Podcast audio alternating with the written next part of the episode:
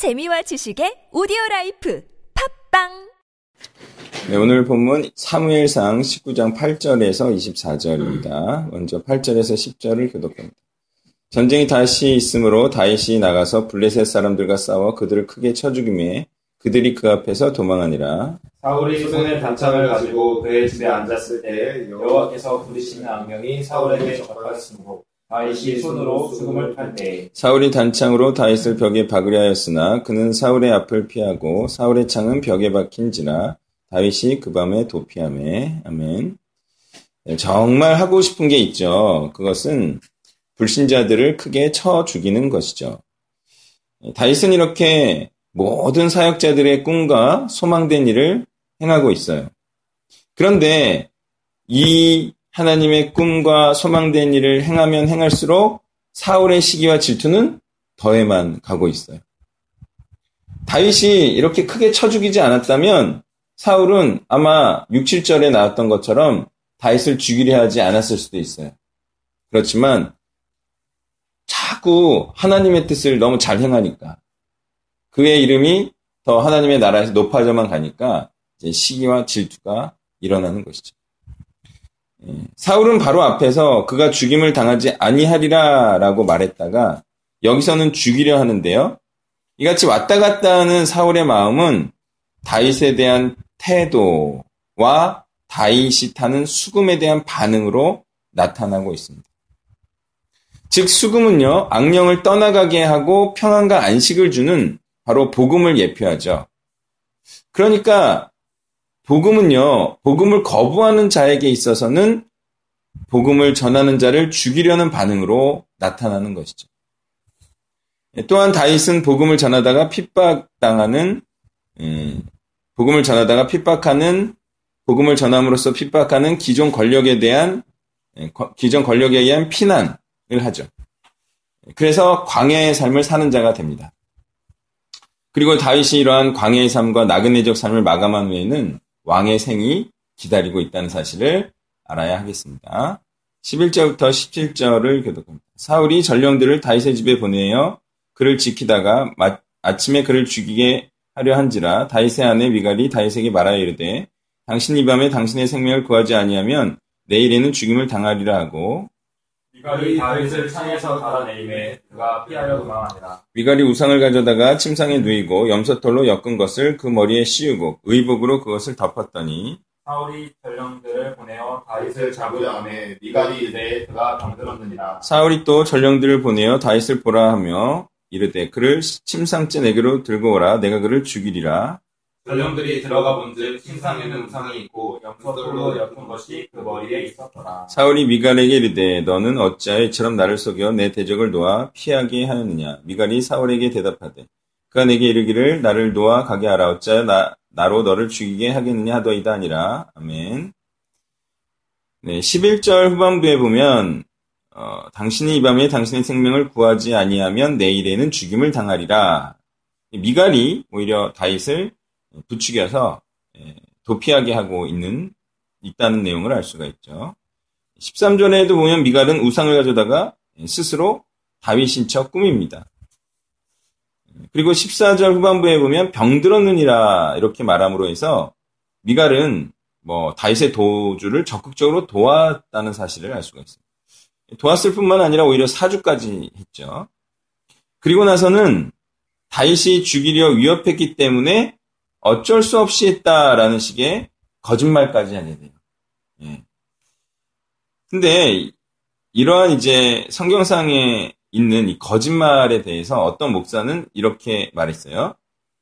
그리스도인으로서 거짓말은 절대로 해서는 안 되지만 생명을 살리는 일에는 거짓말을 할 수 있다. 이런 이제 앞뒤가 안 맞는 말을 했죠.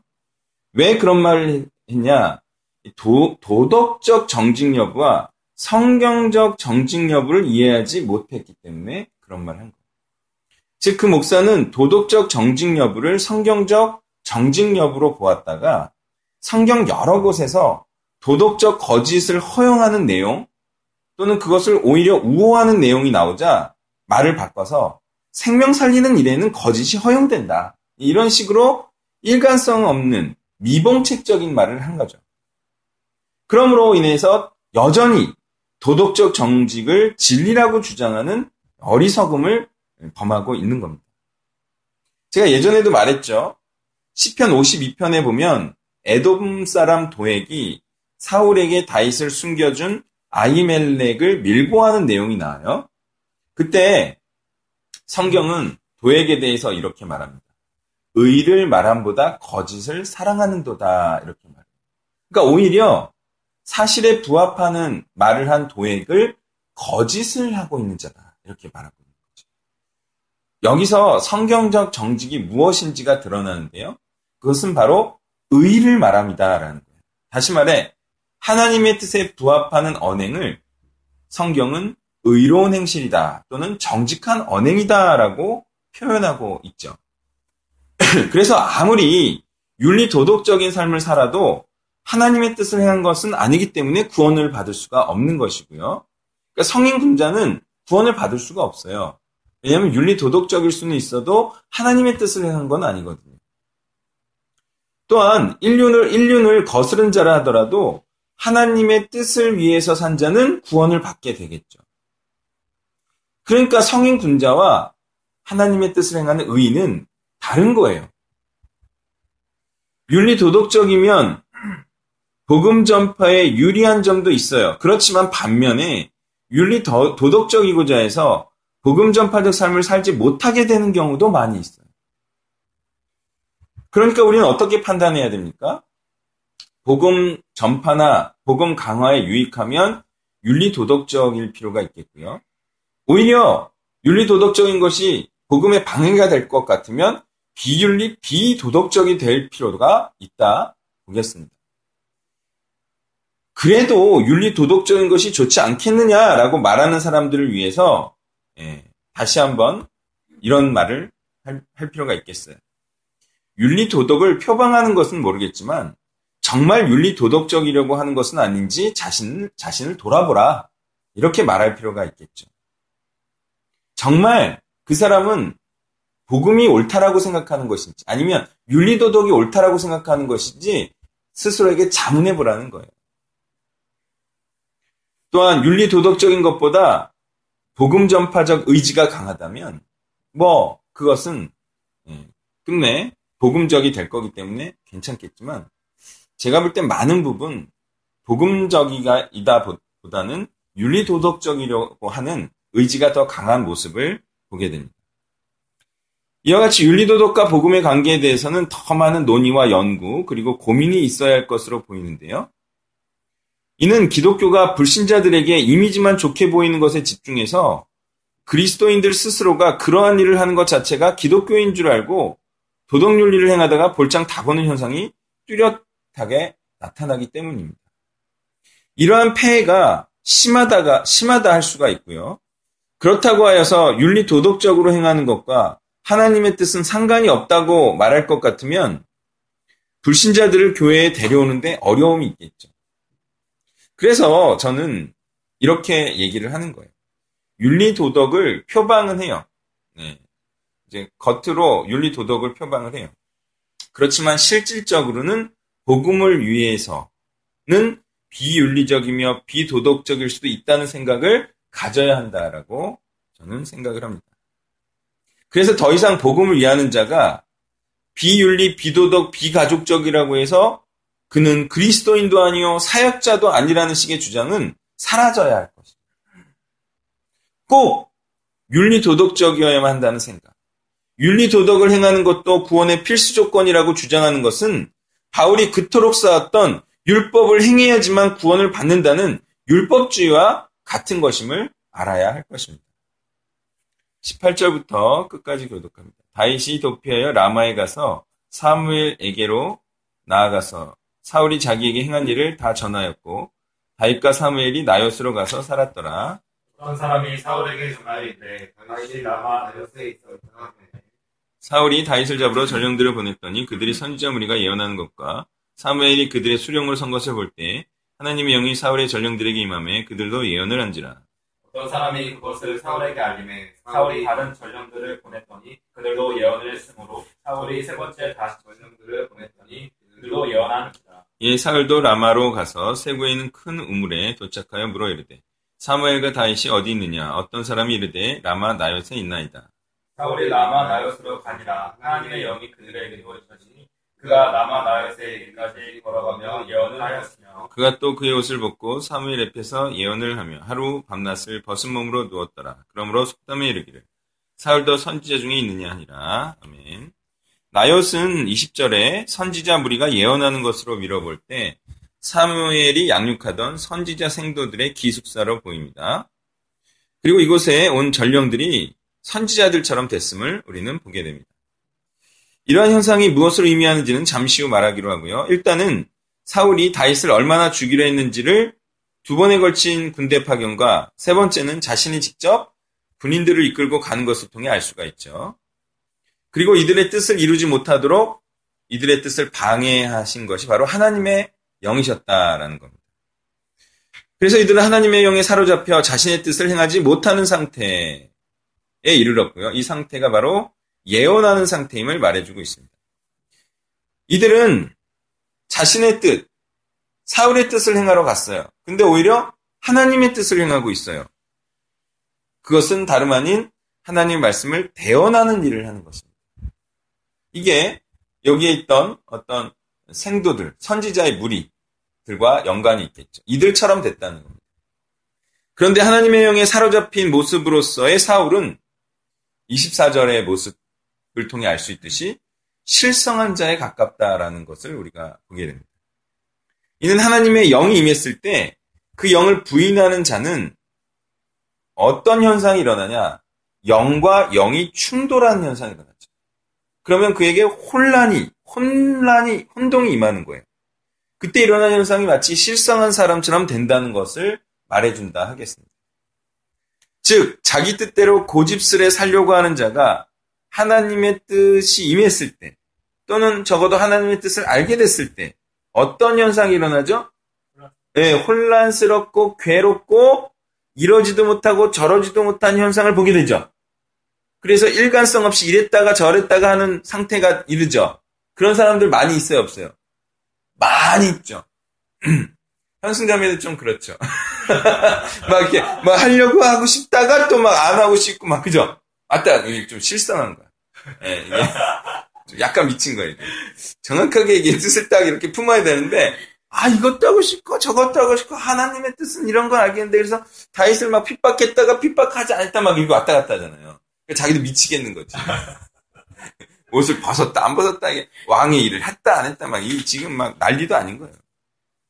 그러니까 하나님 말씀을 전했다가도 또 언제 그랬냐는 듯이 부끄러운 줄도 모르고 왕된 직분을 벗어 던져버리고 제된 자의 삶을 살기도 하는 이랬다가 저랬다가 하는 세속적인 그리스도인들과 똑같은 거죠. 성령이 임했다가 안 임했다. 교회 가서는 회개했다가 다시 교회 밖에서는 회개 안 했다가. 그러니까 있잖아요. 교회 안에 가는 가면 그래도 선지자들이 있잖아요. 그러니까 뭐 하나님의 영이 임하고 뭐 하나님의 대언을 해요. 막 성경적인 말을 언행을 해요. 교회에서는 믿는 사람들, 신실한 사람들 많으니까. 근데 이제 선지자들 없어. 어? 신실한 들 없어. 그럴 때는 막 또 자기 마음대로 해. 막 왔다 갔다 하는 거야. 그러니까 신실한 자들이 많이 있는 나요에 와서는 지금 이제 뭔가 그래도 하나님의 영이 임한 거예요. 그래서 항상 이런 왔다 갔다 해서 이런 자들은 항상 은혜를 구하죠. 이런 이제 지금 현재도 많이 존재하는 자들을 예표한다고 하겠습니다. 그래도 이 상태는 희망이 있는 상태예요. 왜냐면 왔다 갔다라도 하니까. 그나마 이제 이 상태에서 넘어서서 이제 계속해서 하나님의 영을 거부하고 완악하게 되면 다시 말해 하나님의 영을 계속해서 거부하면 어떻게 되느냐? 그때는 하나님의 영이 거두어져요. 그 이후부터는 어떻게 되냐면 아주 일관성 있게 미쳐 살아요. 아주 이제 괴로울 것도 없고 고민할 것도 없고 일관되게 세속적인 삶을 사는 거예요. 그리고 그때는 하나님의 말씀을 대언하는 일은 전혀 안 하게 되는 거죠. 그때부터는 그냥 죽음의 길로 달려가는 것인데요. 누구든 주일학교 교사를 하면서 그런 고민을 해봤을 거예요. 아, 이 주일학교 교사를 계속할지 말지 고민을 했을 거예요. 왜 그런 고민을 합니까? 할 일이 많은 거예요. 직장에 살 일이 많고, 또 대학생이면 학점을 따야 되고 취직 준비를 해야 되고 이런 할 일이 많아서 주일학교 교사를 해야 될까 말아, 말아야 될까를 이제 고민하면서 이제 사울처럼 이랬다가 저랬다가 이제 실성한 상태로 사는 거예요. 근데 그때만 해도 가능성이 있어요. 주일학교 교사 쪽으로 탁 택하는 순간 이제 세속적이지 않은 하나님의 뜻을 더 행하는 자가 될 수가 있죠. 거기서 갈림길이 일어난다라고 보면 되겠어요. 아, 정말 이 비교해 보면 너무나도 비교 어, 하위에 처지는 이 주일학교 교사의 일이 오히려 하나님의 일이었다. 이게 오히려 하나님의 뜻이었다. 근데 사람들은 뭐를 택합니까? 취직을 택하고 고시를 택하고 승진하는 것, 직장에서 인정받는 것을 택해. 그래서 이걸 놓는 순간 어떻게 되냐? 이제 세속을 향해 질주하는 죽음에 이르게 됩니다. 저는 이제 대학교 3학년 올라갈 때 고시와 주일학교 교사 중에 주일학교 교사를 택했어요. 그래서 고시를 진짜 포기했어요. 주일학교 교사 때문에. 아닌 것 같죠? 네, 이거 하면은 잔류를 못해. 학교에서. 잔류를 못하면 고시 공부를 못하죠. 이게 제 인생의 큰 갈림길이었어요. 이때 주일학교 교사를 놓는 순간 전혀 하나님의 말씀을 대언하지 않는 자가 되죠. 왜? 누구한테 가르쳐요? 누구한테 예언을 하냐 이거예요. 누구한테 하나님의 말씀을 전하고 가르쳐요? 사회 초년생이? 뭐또 누, 친구한테? 못 가르쳐요. 그래서 그때부터는 세속적인 자가 되는 거예요. 또 세속적인 자와 세상적인 사람과 다를 바 없는 자가 되는 거죠. 그때 그는 어디를 향해 달려가는 자가 된다고요? 지옥을 향해 달려가는 자. 정리하겠습니다. 하나님의 영이 임했다 안 임했다는 이 사울의 모습과 상태를 통해 우리는 일관성 없는 기독교인들의 모습을 보게 됩니다. 그래서 우리는 이러한 사울엘 같은 상태에서도 벗어나서 복음을 강력하게 전하는 자기 부인을 시키는 이 다윗과 같은 자, 복음을 순전한 복음을 전하는 이러한 자들을 핍박하지 아니한 항상 하나님의 말씀을 대언하며 항상 왕의 일을 하는 자가 되어야 하겠습니다. 가만히 보면요. 자기 부인의 복음을 전하는 자를 핍박하는 자들이 누구예요? 오히려 응, 왔다 갔다 하는 사람들이 뭐 하나님의 뜻을 뭐 이렇게 행하자 하나님께 영광 돌리자고 말했다가 오히려 자기 부 자기 부인의 복음을 불신자들을 쓰러뜨리는 자들을 보면 아, 뭐 그렇기 때문에 응, 기독교가 욕을 먹는다니 뭐 이렇게 또 왔다 갔다 하는 거죠. 이게 세속적이었다가 안 세속적이었다. 이게 무분별한 상태임을 우리는 알 수가 있습니다.